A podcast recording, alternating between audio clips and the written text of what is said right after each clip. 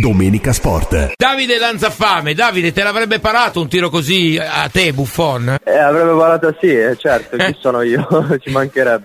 In allenamento gli hai segnato tanto però, eh. Allora, io purtroppo ho giocato sei mesi l'anno di Del Neri e lui 2010-2011. ha avuto un, un infor- sì, esatto, un infortunio, se non erro, alla spalla Sì. e purtroppo ho avuto poco piacere di, di allenarmi insieme a lui, però in compenso ho, avuto la fortuna di segnargli due, due reti ai tempi di Parma, che sicuramente è uno dei ricordi più belli che ho.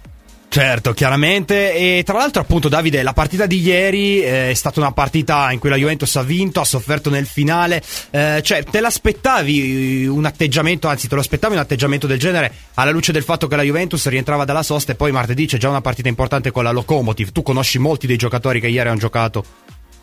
Sì, no, non mi sorprende nulla, cioè in calcio moderno sappiamo benissimo che, che- che è molto difficile, poi come ha detto Sarri il Bologna è una squadra insidiosissima, quindi per vincere, stare ad alti livelli alle volte serve vincere anche queste partite sporche, la Juve in questo è maestra.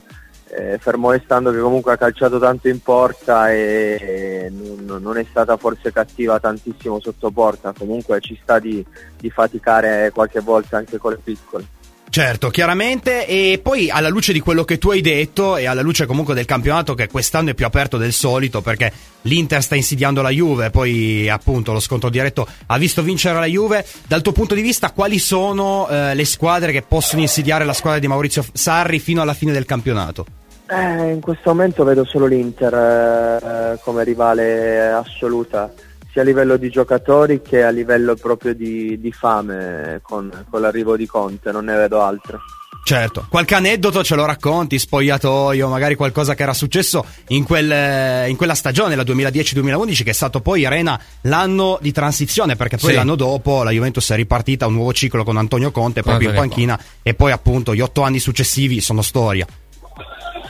Sì, è stato un anno particolare dal punto di vista, cioè un anno, un anno senza prenderci in giro fallimentare, però dal punto di vista chiaramente da giocatore l'ho vissuto, l'ho vissuto come un anno di crescita a livello personale, ero giovane, non ero pronto secondo me per giocare alla Juve, quindi mi è servito comunque per il mio bagaglio di crescita personale. Crescere comunque grazie a giocatori come Del Piero, come, come mi ricordo allora con grande simpatia, piacere ricordare Pepe che è un ragazzo Certo. favoloso anche fuori dal campo, e mi ha fatto un sacco ridere, devo dire che lui era un pochino il, il, il simpatico del, dello combricola. Sì, sì, assolutamente. Devo dire che simpatici così nella mia vita ne ho conosciuti po- pochi e Simone era, era veramente un uomo spogliatoio a tutti gli effetti.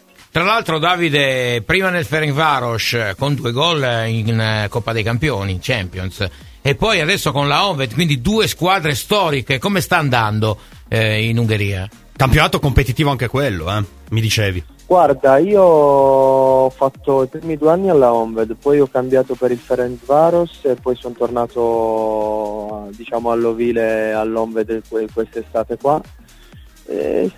Mi, sto, mi sto togliendo delle soddisfazioni qua in una terra non mia ma che la sento parecchio mia, ormai dopo quattro anni mi sento a casa e devo dire che ho trovato trovato la mia dimensione, la gente mi vuole bene, penso che per un giocatore sentirsi apprezzato è anche importante. E sta andando bene, ho vinto due campionati, quest'anno è un po' più dura con la Onved, stiamo risalendo dopo un inizio poco felice, quindi ieri abbiamo vinto una partita importante 1-0, quindi stiamo, stiamo risalendo la classifica cercando di, di posizionarci in zona Europa League diciamo. Tra l'altro la Oved ha anche un mister italiano. Sì, sì, Sannino, Sannino, Sannino. da, Beppe da Sannino, sì, sì. e devo dire che sta portando, sta portando una mentalità italiana e, e niente, quindi il mister ci dà una grande mano. Sì, e poi sottolineiamolo perché noi ci siamo sentiti anche in precedenza e tu mi avevi detto che eh, insomma il tuo apporto, ma anche quello di tanti altri stranieri in Ungheria, sta contribuendo alla crescita del movimento calcio ungherese. Io volevo chiederti eh, appunto a che punto è questo percorso di crescita, perché tu mi hai detto che le basi per crescere anche a livello internazionale ci sono.